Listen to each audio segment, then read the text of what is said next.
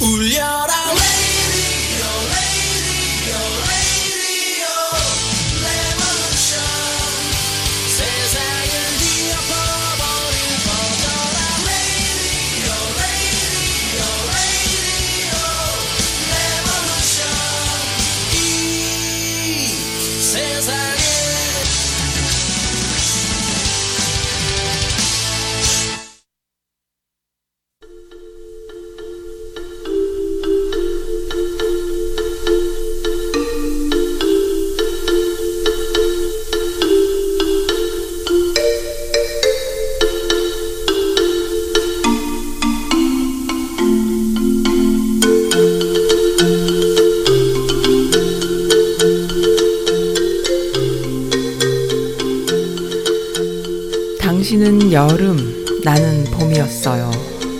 어떤 재주로 나를 봄에 두었는지는 모르겠지만 당신 곁이면 나는 항상 봄입니다.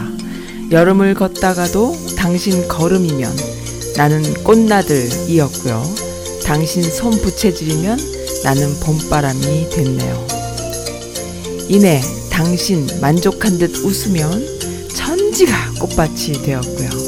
당신과 여름이면 나는 봄이었습니다.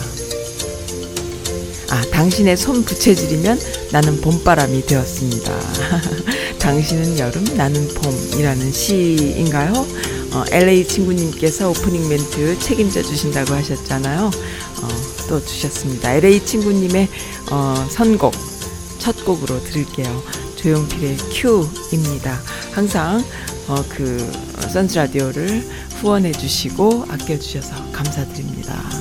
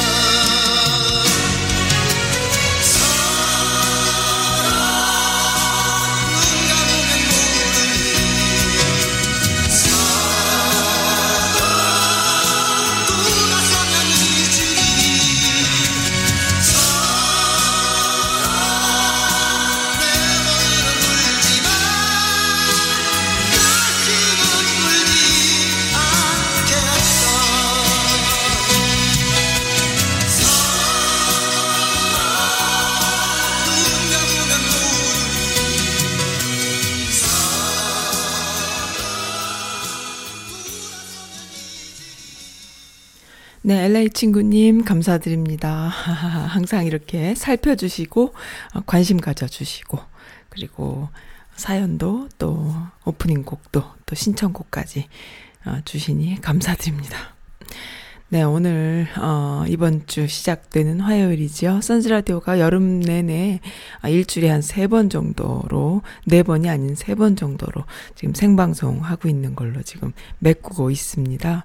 어 저도 여름이 평소보다는 좀 많이 스케줄이 빡세다 보니까는 세 번 정도로 네, 그래서 한 선즈라디오가 그 일주일에 세 번 정도로 줄이는 건 어떨까 싶은 생각도 지금은 사실은 하고 있어요. 애청자분들께서 괜찮다 좋다라고 어 말씀해 주신 분도 계셨거든요. 어 근데 세 번 하면은 또 얘기가 또 달라지죠. 네 번이면은 그래도 매일 청취해 주시는 분들이 계신데 세 번 하면은 조금 또 썰렁한 느낌이 좀 들죠. 그래서 고민 고민하고 있습니다. 어, 왜냐하면은 일주일 동안 제가 해내는 분량이 자꾸만 늘어나다 보니까 어, 녹화라던가 영상 편집, 그뭐 어, 외부 중계 뭐 이런 것들이 자꾸 늘어나다 보니까는 이 빡세가지고 네 그렇습니다. 뭐 그래도 해내고는 있는데 올 여름 동안은 제가 일주일에 세 번 정도로 지금 분량 채우고 있어요. 지금 들어주시는 분들 감사드립니다. 음. 네, 어, 시끌시끌해요. 온라인이 터질 것 같아요. 항상 말씀드리지만, 이 온라인의 그 인터넷이 터져나갈도록 시끌시끌한 것, 아, 참, 이들이 없다면은 시끌시끌할 일도 없을 것 같아요. 이들이 있어서 항상 시끌시끌한데, 이들이 누구냐, 어, 뭐, 일본이라고 볼 수 있을까요? 네. 그리고 일본으로부터 장학금을 받는 장학금 장학생들 어, 친일 잔재 세력들이라고 볼 수 있는데 이제는 뭐 다 보입니다. 다 보이고요. 큰 숙제예요. 정말 이 친일 잔재 세력들과 그다음에 최순실로 대변되는 그 또 이명박, 최순실 또 박정희로까지 이어지는 그 많은 그 기득권 세력들의 그 국고를 외국으로 빼돌린 이러한 일들을 밝혀내는 일, 이게 가능할지 모르겠어요. 근데 어쨌든, 그러한 일들이 앞에 놓여 있는 숙제이기 때문에 아마 더 이렇게 난리를 치고 반대를 하는 것이 아닐까 싶어요. 저는 더, 더 이상 바랄 건 없는데, 그거는 좀 바라고 싶네요. 문정권 끝나기 전에 세월호, 어, 세월호의 그 의혹이 좀 밝혀졌으면 하는 생각. 이것이 밝혀지는 시작도 못하는 이유가 분명히 있을 텐데 분명히 아마 문통은 어, 이슈화되지 않아서 그렇지 뭔가를 하고 계실 거다 생각은 듭니다만은 어쨌든 그것 그리고 어, 최순실과 그 어, 박근혜 박정희로 대변되는 그들의 그 어, 외국으로 돈을 빼돌린 이러한 엄청난 사건들까지 좀 건드려줬으면 좋겠다. 그러면 정말 재밌는 일들이 벌어질 텐데요. 국민들의 승리로 이루어질 수, 이어진다면 좋겠어요. 국민들이 문정권을 만든 데는 그러한 이유들이 있지 않습니까? 적폐를, 어, 밝혀내고, 적폐를 어떻게든지, 어, 이 사회에서 뿌리 뽑게 하려는 그런데 그 5년 안에 그게 불가능합니다. 어, 시작인 거죠. 불가능해요. 그리고, 어, 그 5년 이후에 몇 번의, 어, 그, 같은 어, 그 정권이 이루어져야 그 support가 돼야 가능한 일인데요. 만약에 그것이 불가능해지면은 정말 문정권은 위험, 해지는 것이죠. 그래서 지금 굉장히 그 중요한 기로에 서 있다 싶어요. 감사하게도 아베가 정말 그 도쿄 올림픽 전에 이러한 뻘짓을 해줘서 그 올림픽 불매까지, 어, 그리고 보이콧 올림픽까지, 그리고 어, 그 일본 불매까지 이렇게, 어, 그 불을 지펴 주었어요. 그래서, 어, 네, 고맙게도. 근데 이제 잘 돼야 되겠지요. 참 감사한 것이요. 이렇게 지역 감정이라던가 또 진보와 보수라는 이름으로 나누어져 있는 국민들이 분열되어 있는 상황 속에서도요. 이 일본 불매 운동은 정말 착실하게 이루어지고 있다.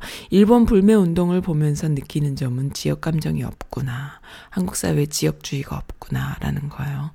어, 그러니까는 그 잘못된 생각들을 하는 몇몇을 제외하고는요. 국민들 마음속에는 반일에 대한 마음은 지역 감정과는 상관이 없고 그리고 그 지지하는 당과도 상관이 없는 것이다라는 것이죠.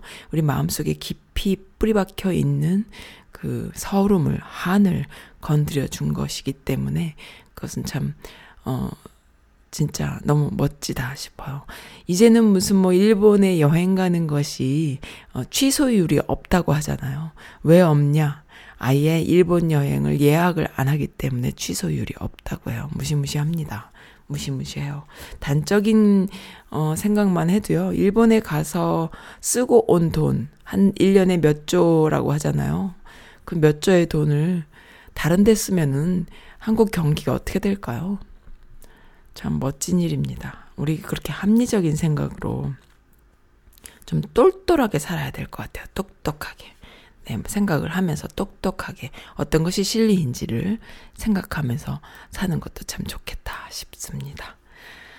네, 뭐 선즈 라디오 선즈 카페 신, 사연과 신청곡으로 함께하는 시간인데요. 애틀란타 문파님께서 한영의 조율 어, 신, 신청합니다 하셨어요. 살포시 오셨 오셨습니다.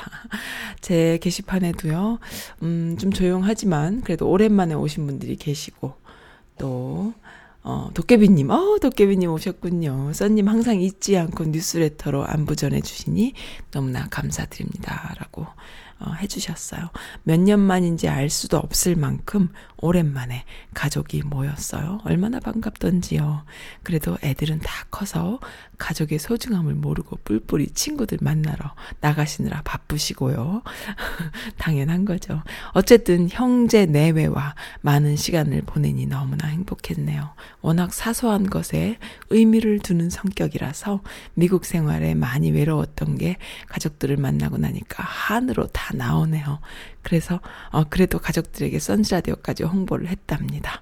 썬님도 몸에 아, 몸에 좋은 거 많이 드시고 힘내세요. 이제 돌아왔으니 자주 들릴게요. 화이팅 하셨습니다. 도깨비님 참 보고 싶었고 그리웠습니다. 네.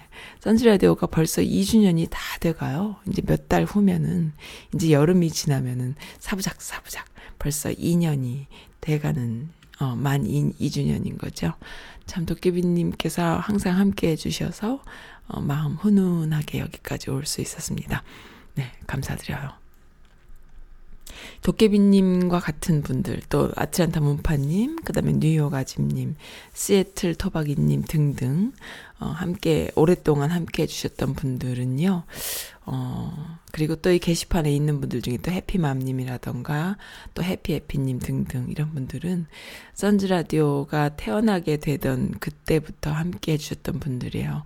도깨비님은 그 이전부터, 어, 제가 그 옛날 10년까지 됐을까요? 한 8년 전일까? 어, 그 단무지 라디오 어, 시험 삼아서 취미로 할 때 그때도 함께 뜻을 함께 해주셨던 분이십니다. 그리고 그때에 제가 이제 그 책을 퀴즈를 맞춰서 책을 선물로 보내드렸다가 그것이 인연이 되어서 아직까지 계속 함께 해 주시는 분이신데요. 참 변함이 없는 분이세요. 그리고 감성적이고 그리고 의로운 길을 아시는 분이라고나 할까? 어, 저의 그냥 느낌입니다. 그리고 제 개국식 때도 함께 해주셨던 어, 편지 함께 해주시고 하셨던 분이세요. 어, 아무튼 이런 분들 어, 미씨로 대변되는 이 그 미국에 계시는 개념 아줌마들이 선즈 라디오의 모태입니다. 어, 그렇게 해서 태어난 라디오 채널이에요. 지금은 많은 남성분들도 어, 함께 들어주시고 또한 어, 그러한 개념과 상관없이 어, 그 enjoy 해주실 만한 분들도 많이 청취자로 계시고 또 user들 그러니까는 이 메릴랜드 버지니아 근처에 많은 분들께서 또 선즈 라디오를 기억하고 알고 어, 계신고 이렇게 가, 가고 있습니다. 네, 제 바람이 있다면은 이 메릴랜드 버지니아 쪽에 알고 계신 선즈 라디오를 알고 계시는 분들뿐만 아니라 다른 주에도 선즈 라디오를 좀 알고 이해해 주시는 분들이 계시면은 이용해 주시는 분들이 많이 늘어나면 좋겠다 싶어요. 네.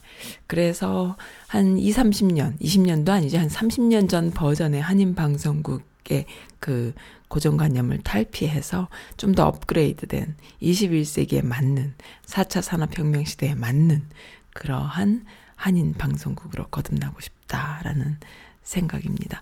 지난주에는 제가 어, 영상으로도 발간이 됐지만은 참여했던 이벤트 중에는 입양 아들, 그러니까는 미국에 입양된 한국 아이들 중에 미국인들이 이쁘고 곱게 잘 키워서 어 그 미국인들의 패밀리들까지 다 가족들까지 부모들까지 함께 하는 그런 좋은 자리에 어 많은 그 어 한인 1세들이 그 자리를 만들어서 함께 하는 그런 좋은 시간, 그리고 한국의 컬처, 문화를 함께 나누는 그런 시간을 제가 참석해서 녹화를 뜨고 왔어요.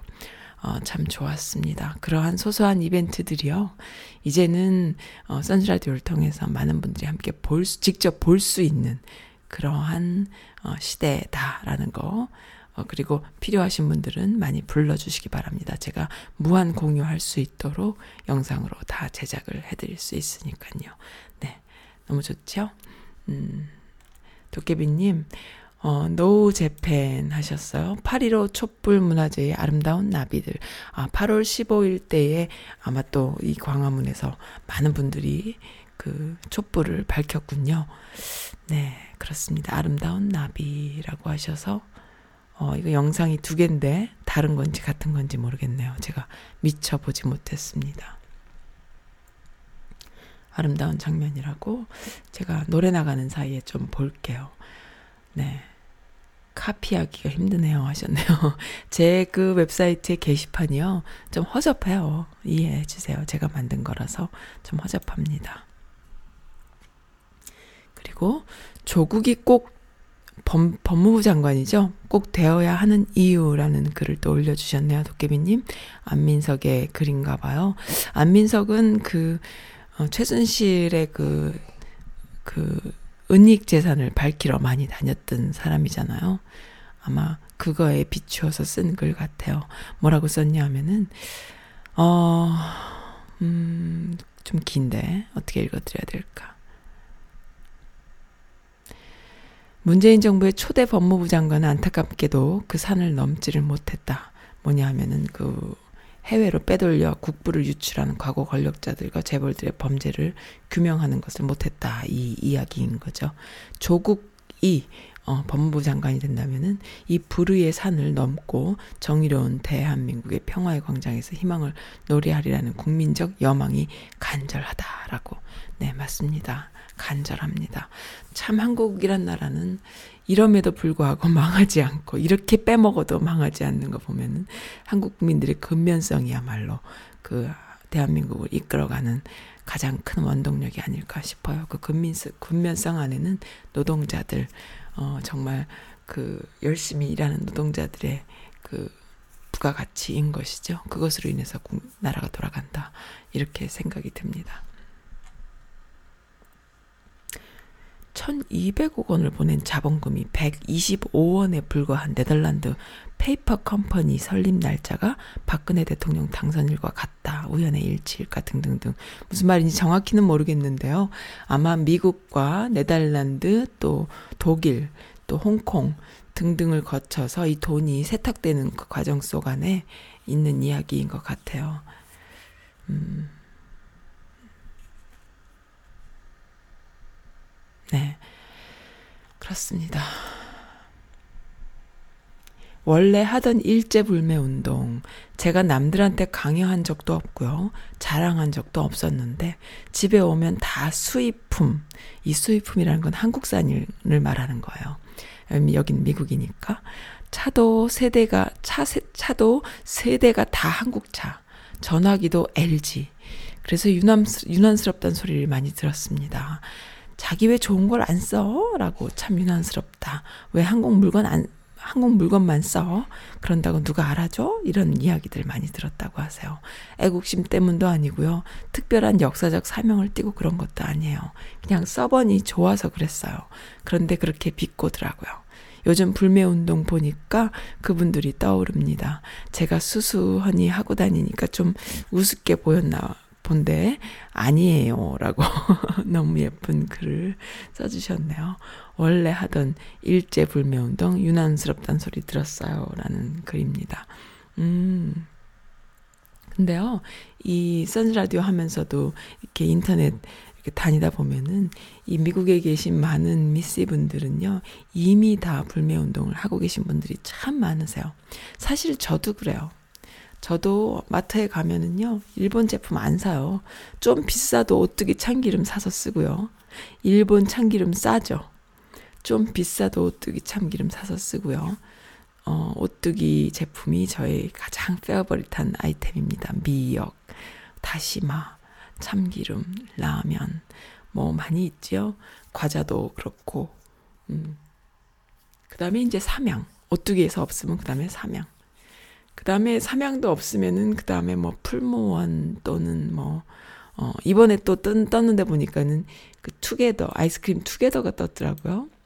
먹기만 해도 독립유공자 후손들 자원, 자동 후원되는 아이스크림이라고 해요. 음, 네, 투게더. 우리 어릴 때, 제가 우리 아이만큼 어렸을 때부터 먹던 아이스크림이죠. 투게더. 네, 빙그레입니다. 식품 기업 이름은 빙그레요. 빙그레 투게더. 국가보훈처와 협약을 체결해 독립유공자 후손들을 대상으로 장학사업 캠페인을 실시하고 있는 회사라고 합니다. 네, 투게더. 변함없는 맛이죠? 네, 이런 회사 제품 쓰시기 바래요. 정말 우리가 모르는 사이에 미쳐 날뛰는 사이에 어 그럼에도 불구하고 일본 거면 어때? 라고 그럼에도 불구하고 그럴 때에도 이렇게 끊임없이 그 자신들의 그 음, 애국 활동을 끊임없이 지켜나왔던 기업 정신이 있는 훌륭한 기업들이 있는 거예요. 삼성 같은 회사, 롯데 같은 회사들이 정말 부패와 적폐와 어, 그 고리 안에서 정말 그 나쁜 짓들을 다 할 때에도 끊임없이 이렇게 자신들의 목소리를 어, 이어가고 있는 멋진 기업들도 있었다는 거 어, 너무 멋있습니다. 그 어, 감사한 노릇이에요. 저는 가끔 그런 생각했어요. 한국의 옛날에 그, 음, 방송국들이요. 케이블 방송, 위성 방송 해갖고 떼거지로 막 생길 때가 있었어요. 어, 사실 저는 개인적으로요. 공중파 방송국밖에 없던 그 옛날 시절에도요. 무슨 뭐 부산 MBC, 부산 KBS, 뭐 제주, 제주도는 뭐 그렇다고 쳐. 근데 뭐 그 작은 나라에 정말 곳곳에 그 공중파 그, 그 계열사들이 있잖아요. 그것도 참 불만스러운 거예요. 그거 다 필요 없거든요. 그거 다 쓸데없는 짓인데 그거 다 필요 없어. 차라리 서울에 있는 MBC, KBS가 어 MBC가 뭐 대전에 하나 있고 그다음에 광주나 부산에 KBS가 하나 있어서 그게 본사여도 상관이 없는데 그렇게 가도 되는데 그 작은 나라에 방송국이 많아요. 그렇다 그렇다고 쳐. 근데 그 이외에 또 방송국이 수없이 생기던 시절이 있었어요. 방송국 하나 생기려면요. 그 장비가요. 지금은 좀 어떤지 몰라. 지금도 아마 그렇긴 할 거예요. 지금도 그렇다고는 알고 있는데 일단 소니예요. 다 일제입니다. 그 일본 애들은 방송 장비 팔아먹는 것만으로도 엄청나게 외화를 벌고 있거든요. 그래서 저는 사실 그 일본 사람들 그 소니 같은 회사 그 방송 어 그 장비를 만 파는 수준이 아니잖아요. 방송의 그 시스템을 다 개발하고 어 굉장히 그 전문적인 그 전 세계의 그 영상 쪽에 그거를 이끌어가는 전문적인 기술을 갖고 있는 나라거든요. 참 대단하죠. 그 엠팩4 같은 그런 어떤 그 압축 기술 같은 것도 일본 애들이 어, 만들었다고 해도 과언이 아닌데 그 정도로 그런 부분에 있어서 참 발달해 있는 나라인 거예요. 근데 그, 코, 그, 후지 필름 같이 또 이렇게 뭐, 그 35mm 필름, 35mm 카메라, 이런 것들이 이제 그 없어지면서 어떻게 보면은 한, 그 일본의 그 후지 필름 같은 것도 없어지고 좀 이렇게 타격이 있었겠죠. 그리고 소니도 기본적으로 뭐 이렇게 그 캔, 뭐 캐논입니까? 캐논도 그렇고 또 뭐죠? 또 생각이 안 나네. 그 카메라, 니콘. 뭐 이런 어떤 필름을 중심으로 한 산업이 아마 다 이렇게 사양 사업이 되잖아요. 그래서 일본 애들이 참 그거에 때문에 많은 그 위축을 받는 거 아닐까 싶었는데 그래도 또한 디지털 HD뿐만 아니라 그 이후에 디지털 어 지금 무슨 그 어 4G인가요? 5G인가? 아니 5G 말고 4G 뭐라 그러죠? 그 그, 네. 이제는 뭐 그 HD를 넘어서서 몇 배의 또 화, 그 화질이 좋은 것이 나왔잖아요. 근데 그러한 그 시대들을 만들어가는 전문적인 그런 기술을 일본 애들이 다 가지고 있고 아직도 방송국 하나 차리려면 소니 장비가 최고죠. 어, 어쨌든 그런 것에 대해서 굉장히 저는 막연하게 불만을 품고 있었어요. 이 작은 나라에 뭔 놈의 방송국이 이렇게 많냐. 근데 이제 그때 그렇게 엄청나게 차려질 때는 그것이 하나의 그런 트렌드처럼 아니면 하나의 그 기득권처럼 어, 그 언론을 갖고 가질 수 있다라는 일반 그 회사들도 아니면 일반 무슨 쉽게 말하면 무슨 종교단체들도 다 가질 수 있다라는 이런 게 있었는데 지금은 이제 유튜브 시대가 되고 SNS 시대가 돼서 이제 언론이라는 시장이 완전히 바뀌어서 개개인의 언론이 오히려 더, 어, 이렇게 그 진짜 빛을 발하는 이런 시대가 됐거든요. 그러다 보니까는 다 유명무실해졌어요. 참 쌤통이고 꽃입니다. 아, 꼬방시다 나는 뭐 이런 생각을 하는데, 어, 그래도 아직 가기는 가죠. 근데 그 유지비와 그 엄청난 그 뭐라고 해야 되나요? 아무튼 그 거대한 그것들이 사실 다 이제 필요 없어지는 것이죠. 옛날에 우리 암실 작업해서 사진 만들던 시절과 비슷하게 가는 거예요. 암실이 지금 필요한가요? 필요 없잖아요. 다 이제 정말 없어지는 것이죠. 저는 그런 시대를 꿈꿔요. 네, 그래서 선지 라디오는 중계까지 저 혼자 다 합니다. 그러니까 실황 중계 녹화까지 저 혼자 다 하는 어 사실은 뭐 그 큰 교회라던가 대형 교회라던가 그런 곳에 가면은 카메라 몇 대 이렇게 셋업 해놓고 그 안에서 이제 공연이라던가 예배 실황을 이렇게 녹화할 수 있는 시스템들은 다 있지요. 그렇지만 그것은 그 장소에만 국한돼 있잖아요. 외부 중계를 하기는 어렵거든요. 그리고 외부 중계를 하려면 일단은 그 여러 스탭들이 필요해요. 근데 저는 저 혼자 다 하는 거죠. 아우 꼬셔 나는 그런 거에 이제 그 어떻게 보면 촛불만 들었다고 촛불이 아닌 거야. 전 촛불 안 들어도 저는 촛불이에요. 방송계의 촛불이라고나 할까? 방송계의 운동권이라고나 할까?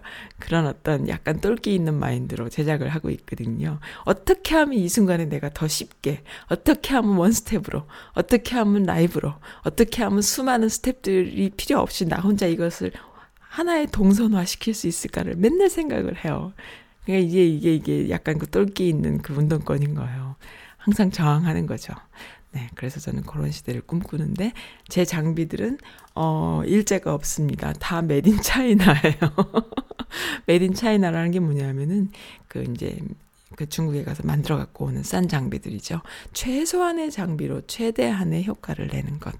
그러니까는 뭐 제작도 할 줄 모르면서 장비만 이빠이 좋은 거 막 어깨에 들러매고 다니고 막 이런 시대는 간 거예요. 그래서 저는 항상 최소한의 장비로 최대한의 효과를 내는 것이 저의 모토입니다. 그래서 장비는 참 그렇게 뭐 요란하지 않아요. 근데 이제 이 미국에서 그 아마존이라던가 또 장비를 파는 아주 굴지의 그런 그 마트들이 있거든. 그, 그 뭡니까. 그 스토어들이 있거든요. 뭐 유태인 중심으로 하는 것도 있고 기본에 기본적으로 많이 있는데 그러한 곳을 통해서 이제 제가 서치를 해요. 서치를 하면은 장비들이 갈수록 더 싸지죠. 더 싸지고 전문적이 되고 더 효율적이 되고 새로운 장비들이 끊임없이 나오잖아요. 근데 이제 어 대부분 다 메딘 차이나이기 때문에 그렇게 싼 거예요. 가격이. 그래서 저는 이제 미국의 그 기술을 가진 어 중국에 가서 만들어 가지고 오는 그런 장비들을 선호하는 것이죠. 참 좋습니다. 그래서 심플하니 갈수록 좋은 게 나오고 그리고 그 갈수록 좋은 게 나오는 것 중에도요. 계속 좋은 것만 산다고 왕도가 아니에요. 어, 장비라는 것이 계속 좋은 거 사면 어떡합니까? 계속 사야 되잖아. 그러니까는 하나를 살 때도 싸지만 좋은 걸 쓸모 있는 걸 사서 계속 호환해서 쓸 수 있는 그런 어, 아이디어를 가지고 항상 일을 하고 있고요. 최소한의 장비로 최대한의 효과를 내는 방식이 아주 스릴이 있어요. 요즘에는 그게 가능하거든요. 네. 저는 그런 방식으로 가고 있습니다. 그 선지 라디오는 방송계의 촛불이다. 방송계의 운동권이다. 이렇게 보시면 돼요. 그러니까 그러한 기존의 사고 방식, 의리의리한 장비라든가 의리의리한 그 전문적인 스탭들 다 필요 없습니다. 저 혼자 다 합니다. 재밌지 않아요? 그래서 요즘에는 주변 분들이 어 그 스텝을 좀 뽑아라. 또 조수를 좀 써라. 보조를 좀 써라. 내지는 뭐 여러 가지 그런 요구들이 있는데 아직까지는 어, 가능합니다. 좀 더 가다 보면 뭐 어떻게 될지 또 모르겠지만 이 시대가 저를 이런 어, 이렇게 만들고 있어요. 네, 재밌는 시대이지요. 조국 교수 때문에 어, 아주 시끌시끌해요. 하, 이 조국 교수가 지금은 뭐 민정수석 하다가 서울대 교수로 다시 돌아갔고 법무부 장관을 하네 안 하네 우리가 이렇게 생각할지 모르겠지만요. 조금만 생각을 한번 바꿔보세요. 조국이 만약에 대선 후보가 되면 어떤 상황이 벌어질까요? 야, 조국은 강남 좌파 출신이에요. 정말 그 강남의 그 금수저죠. 어떻게 보면은. 근데 개념이 너무 출중해요. 저는 그런 생각도 해요. 옛날에 그 유시민이 어, 노통을 지지하면서 서울대들, 서울대 출신이고요. 자기는 그 운동권 주류다라는 거죠. 그러니까 유시민이 그런 말 했잖아요. 운동권도 주류다. 운동권들이 그 주류로서 그 노통을 따시킨 거에 대한 붕괴라고나 할까요? 그러니까 유시민도 어떻게 보면 촛불이었던 거죠. 그 바닥의 촛불. 그렇게 해서 보란 듯이 나는 그 운동권 출신의 그 운동권도 주류라는 거죠. 주류 운동권 출신의 서울대 출신인데 나는 노통을 지지하겠다 하면서 아무런 그 정치적인 그, 그 인맥이 없이 자신이 그냥 그 안에 뛰어들죠. 그렇게 해서 노통을 엄호하기 시작을 합니다. 근데 이 조국 교수는 유시민에서 진화된 어, 버전 같아요. 진짜로 강남 출신이고요. 진짜로 서울대고 정말 하이레벨을 거친 사람이죠. 16살에 어, 서울대에 들어간 그 기록을 갖고 있는 그러니까 이런 사람이 지금 문정권을 네, 사수가 됐는데 그분이 또 그렇다고 뭐 그렇게 또 유시민처럼 자기가 알아서 뛰어든 사람도 아니야. 그러니까는 그냥 자기의 학문적 양심을 통해서 활동을 했음에도 불구하고 어, 그렇다고 해서 정치를 하겠다라는 마음을 먹은 사람도 아닌데, 자신의 그 학, 학문과 활동을 통해서 유명세를 갖고 있는 아주 전형적인 어, 양, 양심학자였음에도 불구하고 어, 정치를 하겠다라는 마음을 가졌던 사람은 아니잖아요. 그런데 문재인 대통령이 그 사람을 영입을 하죠. 그렇게 해서 민정수석을 쓰게 되는데, 아, 이 사람이 안 가진 게 없어요. 너무 멋있는 거야. 근데 이, 그, 정말 인물을 무시할 수 없잖아요. 너무 멋있는 거지. 너무 멋있는데 이 사람이 만약에 진짜로 정치에 입문을 해서 정치인이 돼버리면요. 그래서 대선 후보가 된다고 한다면은 참 이 사람한테 뿅 가지 않을 사람이 없는 그거는 뭐 그 진짜 그 연예인을 좋아하듯이 빠져들 수 있는 그런 아, 그런 그걸 갖고 있는 사람인 거예요. 그러면 아줌마들 표까지 다 그냥 강남 표까지 다 가버리는 거야. 누가 대적할 수 있는 그런 게 없어요. 그런 것들 보는 거죠. 그렇게 해서 어 막 사생결단을 하고 지금 막는 거예요. 유, 치알이 많지. 근데 이제 그, 음, 국민들이 혼란스럽다. 지나치게 그 아기, 아기 떼들처럼 몰려들어서, 어, 그 언론과 그 기레기들이 몰려들어서 다 같이 그 조국을 그 어떻게 해서든지 막아보려고 하는데 국민들이 혼란스럽지 않냐 이런 이야기를 하니까 여미씨 분들의 댓글들이 참 멋있는 거예요. 뭐냐고 하면은 혼란스럽지 않아요. 라고. 이석현인가요? 이분이 국회의원인가요? 어, 이분이 이제 조 후보의 동생에 대한 이야기, 자, 자신의 경제 능력 부족으로 양육비 한 푼 없이 이혼을 하고 초등생 아이 키우는 전부인에게 자신이 공사하고 못 받은 채권을 준다는 건 아빠의 도리 아니겠어요? 이것을 가지고 호도하는 그런 본질을 호도하는 그런 기, 이야기들이 많이 있으니까 이제 본질을 이야기해 줬어요. 그리고 딸의 장학금에 관련된 것도 조 후보, 조 후보가 서울대 교수 시절이니까 민정수석 때가 아니니까 무슨 압력을 넣거나 그런 것도 아니고 더구나 학교 장학금도 아니고 지도교수 장학금이니까 이건 지도교수의 재량이 재량이기 때문에 뭐 월가월부 할 게 아니다라는 이야기. 또뭐 여러 가지 이제 그 논란이 될 만한 이야기들을 볼, 본문을 이렇게 그 본질을 잡으시면서 국민이 혼란스러워요. 밑도 끝도 없이 다구리식 의혹 어, 제기를 포기하고 하루속히 청문회를 열어서 정책 검증과 어, 반론을 하게 해야 되지 않겠냐 하니까 이제 댓글들이 참 멋있는 거예요. 혼란스럽지 않아요. 라고. 네.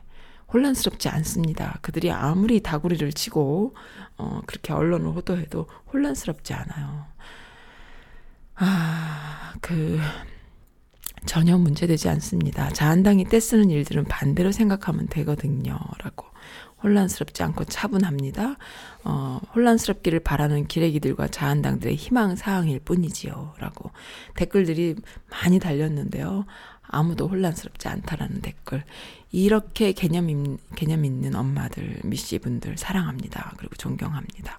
네, 이런 글이 있어서 너무 좋았어요. 아, 네. 그리고 불매운동에 대한 글이에요.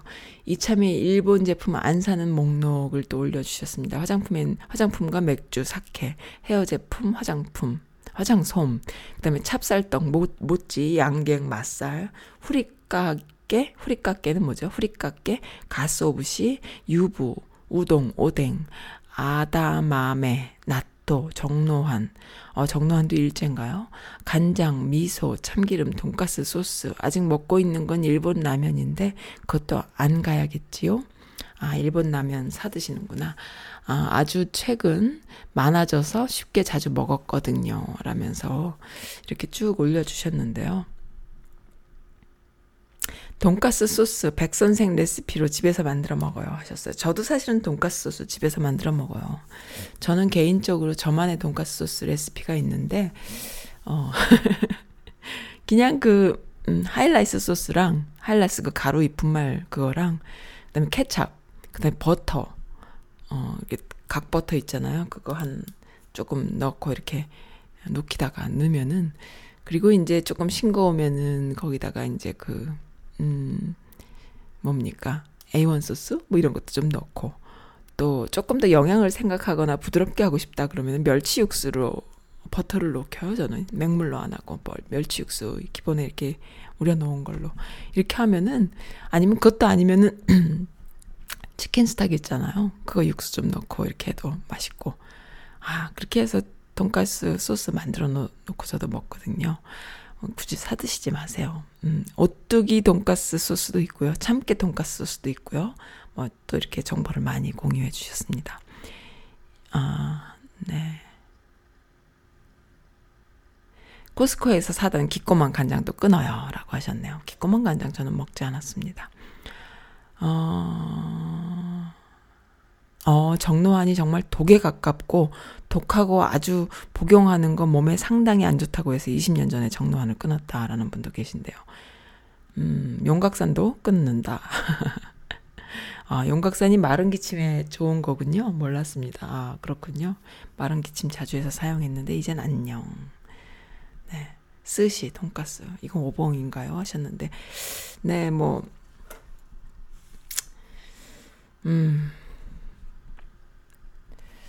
그렇죠.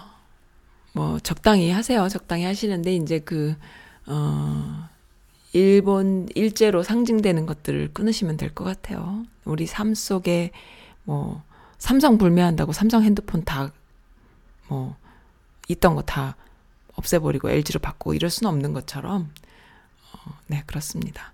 뭐, 듣자 하니 지금 일본 불매 운동과 일본과의 그런 서로 그 갈등 때문에 오히려 삼성은 더 좋다 이런 이야기도 있던데, 구체적으로 어떻게 더 좋은지 아시는 분 있으면 좀 알려주셨으면 좋겠어요. 뭐, 이재용은 더 웃고 있다 뭐 이런 이야기도 또 누가 해주셨어요. 네, 그리고 네. 온갖 잡기레기들에 의해 충분한 인사 검증이 이루어졌으니까 이제 조국 후보자 따님을 보건복지부 장관에 임명해도 되지 싶다 이런 글도 어, 김빙선님께서 또 주셨습니다. 재밌습니다. 네. 그리고 또, 또 저에게 주신 메시지 중에는요. 어, 좀 걱정이 되네요. 이대로 죽을 수는 없잖아요. 아이만 열심히 키웠는데 어른이 된 아이가 방황한다고 나까지 무너질 수는 없잖아요. 더 이상 가족을 위해서 희생하기에는 내게 날, 남은 삶이 얼마 되지는 않지만은 그래도 포기할 수는 없잖아요. 라는 엄마의 마음을 써주셨네요. 음, 그러니까 아들이 다 컸어요. 어른이 됐는데 방황하나 봐요. 그럴 때 엄마가 어, 약해지면 안 되잖아요. 이런 글입니다. 요거는 제가 익명으로 읽어 드릴게요. 익명으로. 네. 그 아이디가 있지만은 그렇습니다. 그리고 연령대별 고민. 초등학교 저학년은 학교, 학교 끝나고 뭐 하지? 초등학교 고학년은 학원 끝나고 뭐 하지? 중학교 1학년은 개발 활동 뭐 하지? 중학교 3학년은 나중에 커서 뭐 하지? 중학교 2학년은 크크그 뭐야? 아무 생각이 없다는 뜻인가? 어, 고등학교 1학년과 3학년은 야자 할 때 뭐 하지? 음, 그 다음에 군대 가면 나는 뭘까라는 고민하고요. 대학생 때는 뭐 입고 학교 가나 이게 고민이고요. 직장인이 되면은 점심에 뭐 먹나 이게 고민이라고 합니다. 주부들은 오늘 뭐 해 먹지가 고민이고요. 맞아요. 갱년기가 되면은 내가 왜 이러지라는 게 고민이라고 하네요. 다들 어디에 어디쯤에 계신가요? 네. 내가 왜 이러지에 있으신가요? 정치를 외면하는 가장 큰 대가는 가장 저질스러운 인간들에게 지배당하는 것이다. 라는 플라톤의 그 옛날 플라톤의 명언입니다. 네, 가장 저질스러운 인간의, 인간들에게 지배당해서는 안 되겠지요. 그래서는 안 됩니다. 네, 음악 들을게요. 조율, 한영의 애틀란타 문파님의 선곡입니다.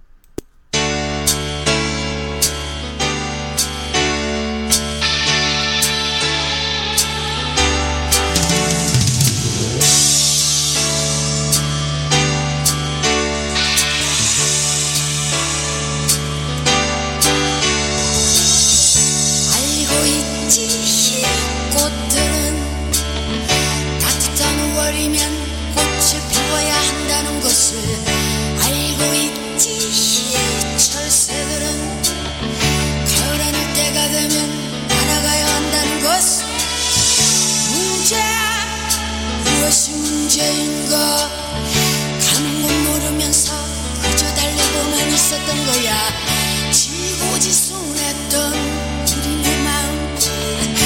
언제부터 진실을 외면해 왔었는지. 잠자는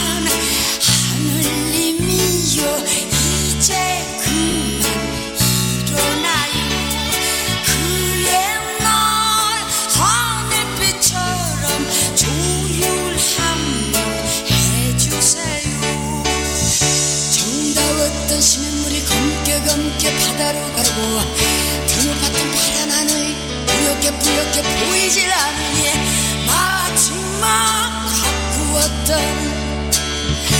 우리의 사 그렇게 끝이 나는 건 아닌지. 잠자는 하늘님이여 이제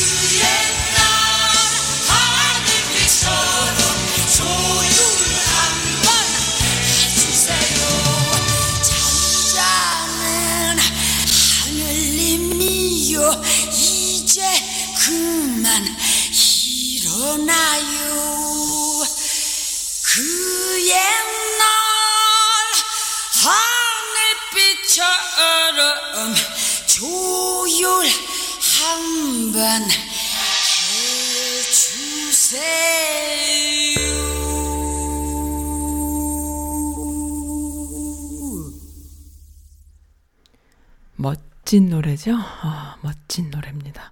정말 또 멋진 여성이 또 있었네요. 1972년 프랑스 파리에서 열린 어, 서양 학자들의 자존심을 뭉갠 한국 여성. 이 여성의 30년이 넘는 노력에 의해서 어, 엄청난 일이 벌어집니다. 좀 읽어드릴게요.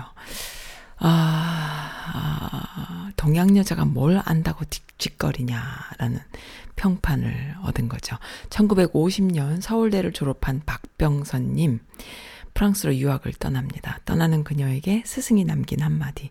병인 양요 때에 프랑스가 약탈한 우리 도서가 무척 많다라는 거였어요. 그래서, 음, 기회가 있다면 한번 찾아보라 라고 이야기를 했답니다. 참 1950년도에 프랑스로 유학, 유학 가는 한국 여성, 또 그녀에게 이야기해주는 교수님. 그 옛날에는 어, 지식인들 중에 애국자들이 많이 있었던 거죠. 물론 지금도 많이 있긴 하겠지만은. 공부와 고서 찾기를 병행한 그녀의 프랑스 생활. 박사 학위를 취득하고 프랑스 국립도서관의 사서가 됐다고 해요. 어느 날 중국 서적 코너에서 발견한 한국의 고서 하나. 이게 뭔가 직지심체 요절입니다. 직지심체 요절, 직지심경 이거 아닐까요? 직지를 읽은 박병선은 놀라운 구절을 발견하는데요. 이 책은 쇠를 부어서 만든 글자로 찍어서 배포한 것입니다. 금속 활자본인 거죠. 당시 세계 최초의 금속 활자로 기록되어 있었던 구텐베르크의 42행 성서 어, 보다 72년이나 앞선 한국의 금속 활자본이었던 거예요. 이를 증명하기 위해서 수년을 홀로 연구했다고 합니다. 그 이후에 1972년 파리 고서전에 참가한 박병선은 직지심체 요절이 세계 최초의 금속 활자본임을 발표를 합니다. 동양 여자의 발언에 자존심이 상한 서구 학자들은 그녀에게 비판이 아닌 비난을 쏟아내는데요. 정작 그녀가 충격받은 것은 한국 학계의 반응이었다고 해요. 여자가 그런 일을 해낼 리가 없어 하면서 거짓말 하지 마라 라고 오히려 한국에서, 어, 더 비난을 받은 것이죠. 이후 진행된 철저한 국제적인 검증, 직진은 1년이 지나서 그 가치를 인정받게 되었고요. 1975년도에 박병선은 베르사유 궁의 폐지 창고에서 일생 최대의 감격을 어, 받게 되는데 뭔가 봤더니 책을 펼치자마자 먹향이 코로 가득 들어오며 온몸에 소름이 돋았어요. 라고 이야기를 합니다. 폐지 창고에서 발견한 것은 조선 왕실의 외중, 외규장각 의궤였던 것이죠. 이후 매일 의궤를 연구하기 시작했는데요. 이 사실을 1976년에 한국 언론에 알리게 됩니다. 그러자 프랑스는 그녀를 기밀 유출을 명목으로 해고를 시킵니다. 그래서 해고 이후에 방문객으로 매일 도서관을 방문해요. 사람들의 수군거림에도 의, 의궤를 대여해서 매일 홀로 연구를 하는데요. 평생을 푼돈 수준의 연금으로 살면서 오로지 의궤에 바친 일생. 만년에 다다른 그녀의 책상에는요, 각종 약과 끼니를 때울 비스켓과 연구 자료로 가득했다고 합니다. 그리고 그녀 인생의 천명이었던 한국으로의 의궤 반환, 2011년도에 마침내 한국으로 가게 되지요. 이때 좀 시끌시끌했잖아요. 언론을 통해서 들었었는데 누군가는 떼제베를 팔기 위한 프랑스의 정치적 반환이라고 하지만은 분명하게 알아야 할 것은 왜 규장각 의궤 반환은 누군가가 36년이라는 시간을 희생하여 치른 값이라는 것을 알아야 한다라는 내용이 있네요. 정말 대단한 여성입니다. 정말 그 하, 이것이 바로 애국심이고 그 학자적 양심이 아닐까 싶어요. 너무 멋집니다. 존경합니다 라고. 참 이런 거 몰랐어요. 그죠? 이런 분들에게 그 존경심과 그 다음에 그 인생을 헌신해서 바친 것에 대한 보상을 어 국민 그리고 국가가 해야 하는데 참 이 서러운 것은 어, 한국 정부가 오히려 더 나쁘게 할 때가 있는 것이죠. 애국심을 발휘한 사람들 더 매몰차게 할 때가 있었던 것이죠. 이제는 그렇지 않는다. 그리고 이제는 말할 수 있다. 이제는 그런 정부가 아니라는 것을 어, 우리가 알아요. 또 좋은 반가운 소식이 있어요. 어, 외국에 있는 분들한테 알려드리고 싶은 내용인데요. 음, 그 아마 홍보가 크게 안 됐을지도 몰라요. 대사관에서 알게 된 새롭고 반가운 중요한 소식입니다. 라는 어, 기사, 기사는 아닌데, 그 재외국민 보호를 위한 영사조력법이라는 게 생겼어요. 뭐냐 하면은 해외 위난 상황 발생 시 재외국민들이 전세기 투입 혹은 무자력자에 대한 긴급 지원이 가능해진다고 해요. 와, 만약에 해외에 여행을 간 자국민이 있는데, 어, 한국 국민이 있는데, 거기서 무슨 재난이나 조난을 당했을 때에 그 진짜 무슨 전세기도 출발할 수 있는 출동할 수 있는 그런 법인 것이지요. 그 너무 멋지죠. 문재인이 있어서 가능한 일인 거지요. 네, 그렇게 해서 여행 경보, 무자력자에 대한 긴급 지원, 아, 해외 위난 상황 발생 시 전세기 투입, 신속 해외 송금 등 법적 근거에 근거에 따른 보다 안정적인 서비스가 가능해진다고 합니다. 너무 멋집니다. 네.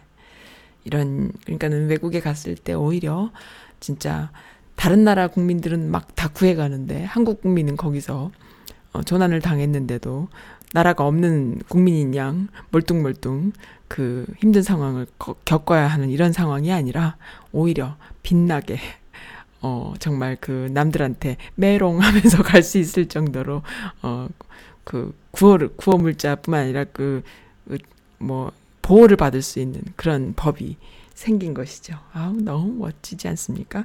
여기 뭐 여러 가지 부연 설명이 있어요. 이게 어떻게 해서 생겨나게 된 법인지에 대한 것도. 근데 제가 지금 너무 길어서, 음.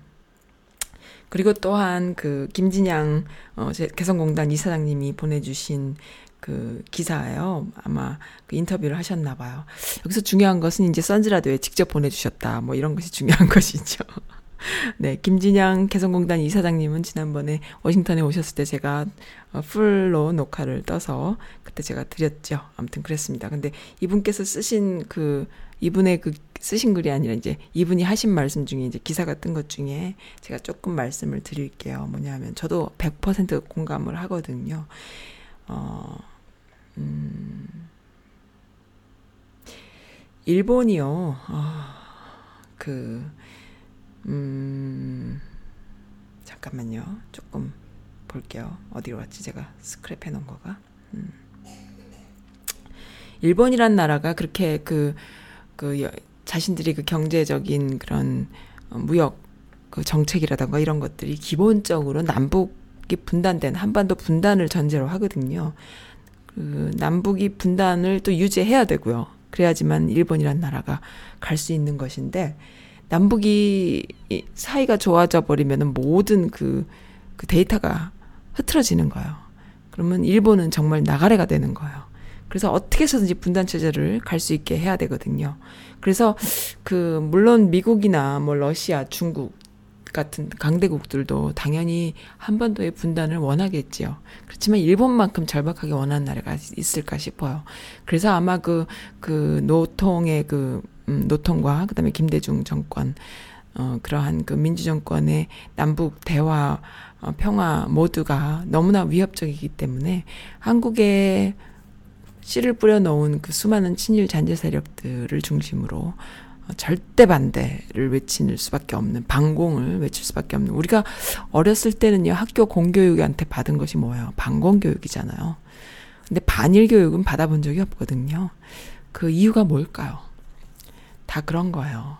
그러니까는 그 반일 교육은 우리가 36년이라는 지배를 받았음에도 불구하고 반일 교육은 받아본 적이 없는 거예요.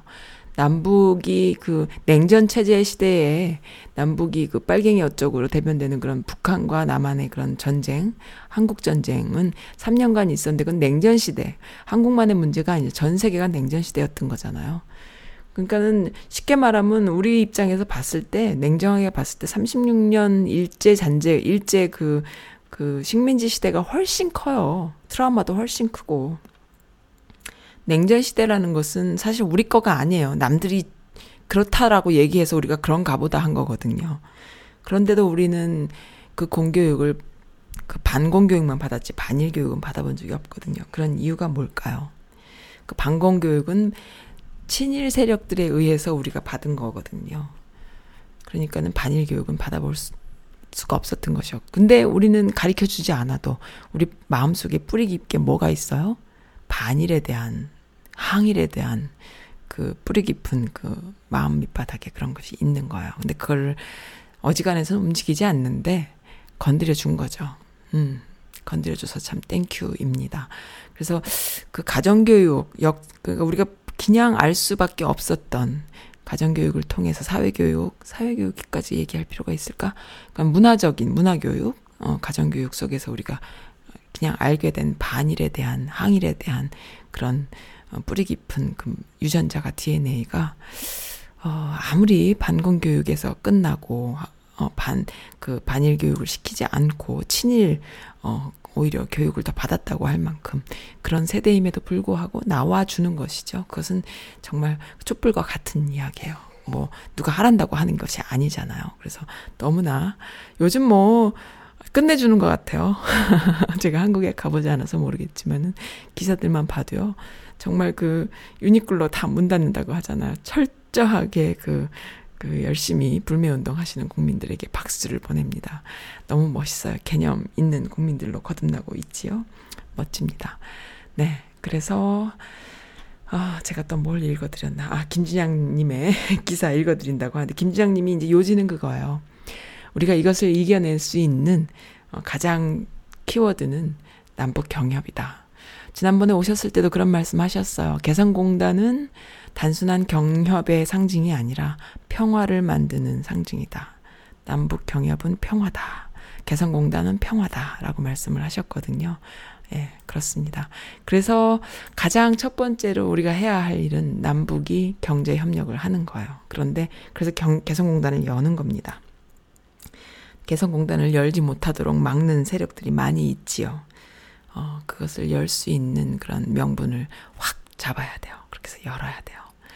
어, 굉장히 중요한 건데, 이러한 국민의 여론, 그 다음에 그 개성공단에 직접 투자해서 수익을 냈던 많은 기업인들의 정확한 데이터 수치 등등을 통해서 왜 열어야 하는지에 대한 이야기를 어, 했으면 좋겠고 정확한 이야기들 또 듣고 싶으시면요 선즈라디오 카페닷컴에 들어오시면은 거기에 웹사이트에 제 웹사이트에 다 이렇게 링크를 어, 유튜브 그 보시면요 아 개성공단이 이 정도로 막대한 이윤을 냈으며 훌륭한 거였구나라는 걸 알 수, 알 수 있으세요. 그러니까 뭐냐 하면요. 전 세계에 이런 공단이 없어요. 이 정도로 수익을 낼 수 있는 퍼펙트한 공단이 없어요. 솔직히 미국 사람들도 거기다가 투자해야 될 만큼. 솔직히 거기다가 무슨 아이폰도 만들으라고 할 만큼 그렇게 대단한 수익을 보장하는 공단인 거예요. 그리고 한국인들 입장에선 더 말할 가치가 없을 만큼 뛰어나고요. 그래서 그 그리고 그 안에서 벌어지는 많은 사람들과의 그 교류, 그 다음에 동질감을 통해서 적대시되던 것들이 서로 사랑으로, 하, 그건 누가 막겠어요. 그건 막을 수 있는 것이 아니더라고요. 말씀 들어보시면은 참 좋습니다. 그 개성공단의 어, 기업인들까지 함께 해주셨던 그런 영상이에요. 강연이고 토크 콘서트죠. 한번 보시기 바랍니다. 네, 그리고 또 음, 아들 자랑해 주신 분이 계신데, 아침에, 어, 혼자서 아침밥 만들어 먹는 아들, 그리고 집안 구석구석 찌든 때를 청소하고 있는 아들, 부엌 싱크 주변까지 다 청소해주고 스토브 위 기름까지 먼지때를 정말 깨끗하게 제거를 해주는 아들, 특이한 아들이다라고. 하, 참. 제가 어렸을 때 그런 딸이었는데, 그 더러운 걸 못 봐가지고 막 청소하고. 어, 아들이 이러면 참 멋있어요. 멋있을 것 같아요. 네. 뉴욕 갔다 온 소감을 올려주신 분은, 어, 시골 사람이라고 해주셨네요. 아, 네. 한국 정부 잘 대처하고 있다라는 글을 올려주셨어요. 미국에서 보신 분이신데 우리 아이가 한국 정부와 관련된 기관에서 일을 합니다. 직접적으로 한국 정부 기관은 아닌데 한국 정부를 서포트하는 기관이에요. 아이랑 통화하면서 현재 일어나고 있는 일본과의 관계를 이야기하다가 미국 정부에서 보는 시각을 물어봤어요.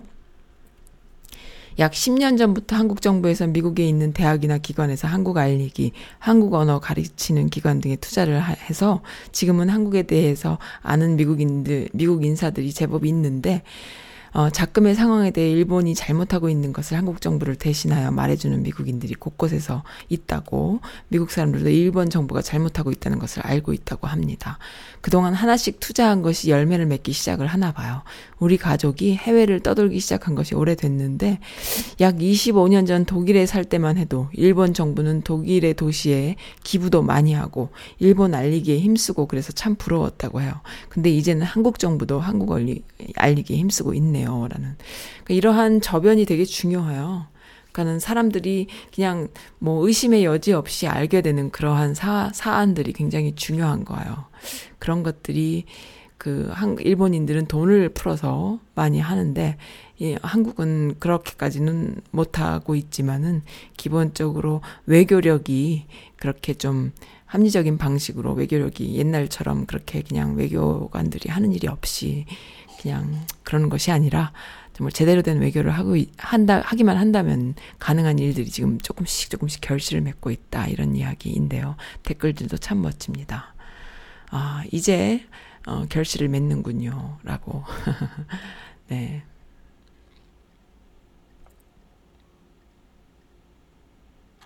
네, 그렇습니다. 참 좋은 글들 많이 올려주셔서 감사하고요. 또, 어,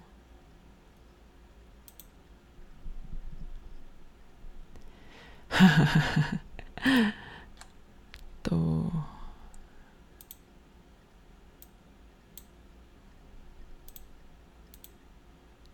음, 어쨌든 이 미국에 있는 어 여성분들을 중심으로 그 일본 불매 운동을 미국에 계신 분들도 참여하고 있다라는 거. 그리고 중요한 것은 여기서 살다 보면은 일제나 한국산이나 중국산이나 또 그 이외에 미국산이나 또 인도 뭐 다양한 동네에 있는 많은 제품들을 아시안 마트만 가도 살 수 있고요. 또 미국 마트는 뭐 말할 것도 없고요. 그러다 보면은 우리가 항상 그랬잖아요. 중국산 좀 안 사고 한국산을 사야지라는 생각을 많이 고춧가루도 뭐 중국산 하면은 믿을 수 있는 게 없고 뭐 중국산은 뭐 먹을 수 있는 게 없잖아요. 그러니까는 중국산 아닌 거를 사기 위한 그런 엄마들의 그런 노력은 뭐 몸에 배어 있는데 그렇게 배어 있는 분들 중에는 개념 이미시들이 너무 많으세요. 그래서 따로 일본 불매를 할 필요가 없는 상황에 처해 계신 분들이 많이 계세요. 이미 하고 계시기 때문에. 어, 저도 그런 사람 중에 하나고. 또 페북이라던가 온라인의 SNS 또 어, 미주 여성 커뮤니티에 보면은 그런 분들 글이 많이 올라와 있거든요. 어, 만약에 아직 어, 안 하셨고 생각 없이 어, 제품들을 사셨다 하시는 분들 계시면요. 한 번씩 더 생각해서 보시기 바라고요. 그리고 또한 단순한 일본 불매가 아니라 방사능이요. 너무 심한 거예요. 빼빼로의 방사능이 그렇게 많다고 하잖아요. 빼빼로 롯데 거죠. 롯데 제품 불매하시기 바랍니다. 롯데는 단순히 친일 기업도 아니고 어, 그냥 일본 기업이라고 보시면 돼요. 일본 기업입니다. 일, 롯데는 일본 기업이고 그 일본 기업임에도 불구하고 그 적폐의 중심에 있는 기업이에요. 정말 롯데 호텔, 그 다음에 롯데 그 유통, 그리고 롯데 백화점이죠. 그리고 롯데 제품들. 아, 무시무시한 애들입니다. 그거 뭐 절대로 사용 안 하시는 게 좋겠어요. 아이들한테도 빼빼로 먹지 못하게 예, 그렇게 하시면 좋겠고 어, 롯데 과자, 그다음에 농심. 그다음에 롯데 농심은 뭐 아, 롯데 농심은 정말 친일 기업의 대, 대표적인 친일 기업이고요. 농심 기업이 오뚜기나 삼양을 죽이기 위해서 얼마나 그동안에 나쁜 짓들을 많이 했는지 또 개념 있는 여성분들은 다 아시죠? 네, 그런 상황입니다. 권진원에 살다 보면 음, 마지막 곡으로 오늘 마치겠습니다. 감사드립니다.